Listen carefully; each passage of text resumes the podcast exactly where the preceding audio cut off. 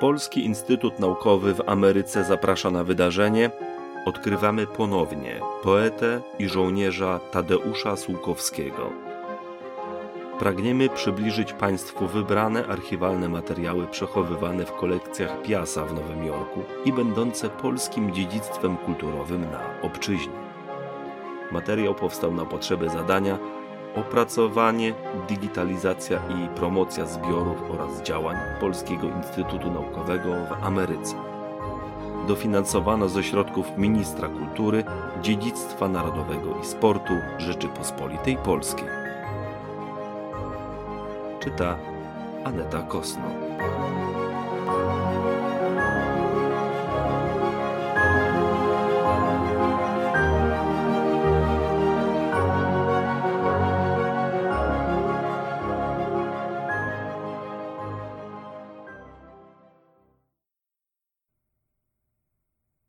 28 kwietnia 1947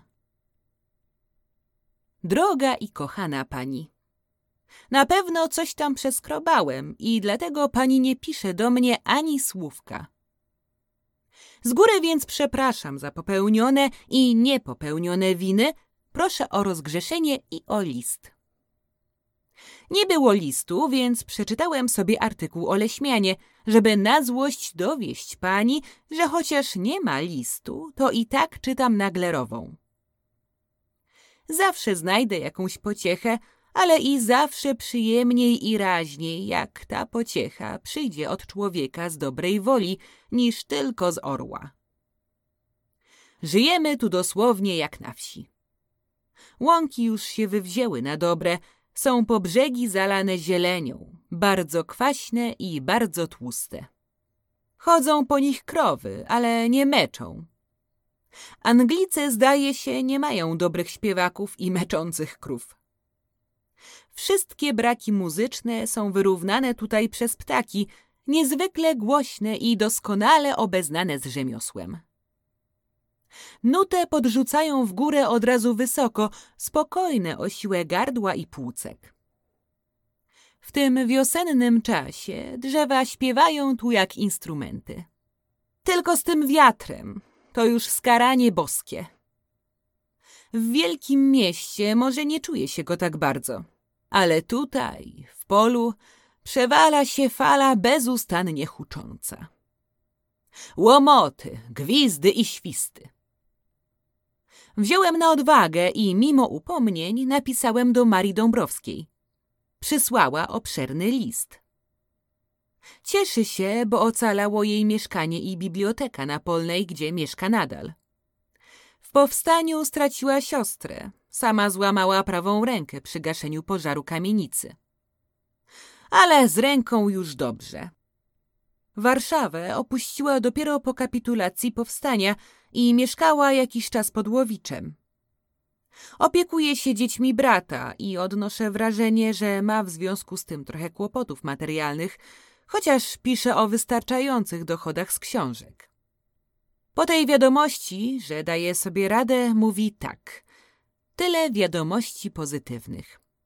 A co do innych, to jakiekolwiek by były, nie umiałabym, zdaje się, żyć poza Polską. Wyraziła życzenie, żeby do niej pisać.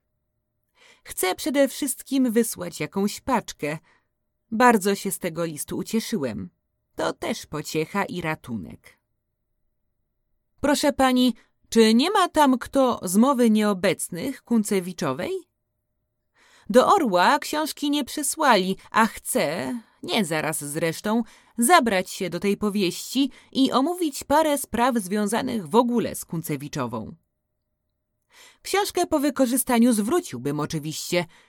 Z licznych fragmentów tej rzeczy widzę, że są tam kwestie o wiele poważniejsze. Chodzi mi o typ psychologii u Kuncewiczowej, czy jak to nazwać, od tych, jakie poruszył i to po łebkach Bielatowicz. Chcę właśnie, powiem prywatnie, ten typ psychologii zaatakować. Zupełnie nie zdaję sobie w tej chwili sprawy, jak to wyjdzie i do czego ostatecznie dojdę po rozważnym obejrzeniu powieści. Ale kusi mnie to. Czy pisał Gustaw? Co on teraz tam porabia? Mam ich bardzo na sumieniu. Nie pisałem do nich szmat czasu. Może się obrazili. Sowiński narzeka w listach na nadmiar roboty. Rzeczywiście nie może pomyśleć o pisaniu, tak go pochłania drukarnia.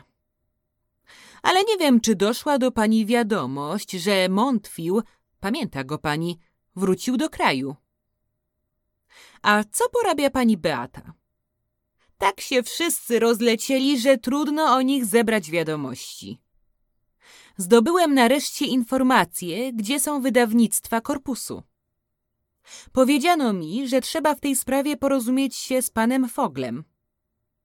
Jego adres to inżynier Leon Fogel, Grove Park Polish Camp, near Iver, Buckinghamshire. W tym Grove Park mają być właśnie stosy książek oddziału. Druga informacja. Jedzie się tam kolejką podziemną do stacji Axbridge, a ze stacji dalej autobusem 458.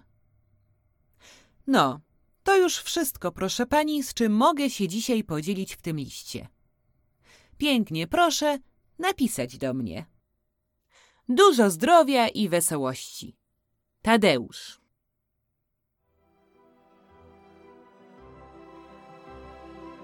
This recording was created for the project, development, digitization, and promotion of the collections and activities of the Polish Institute of Arts and Sciences of America. Co-financed by the Ministry of Culture, National Heritage, and Sport of the Republic of Poland.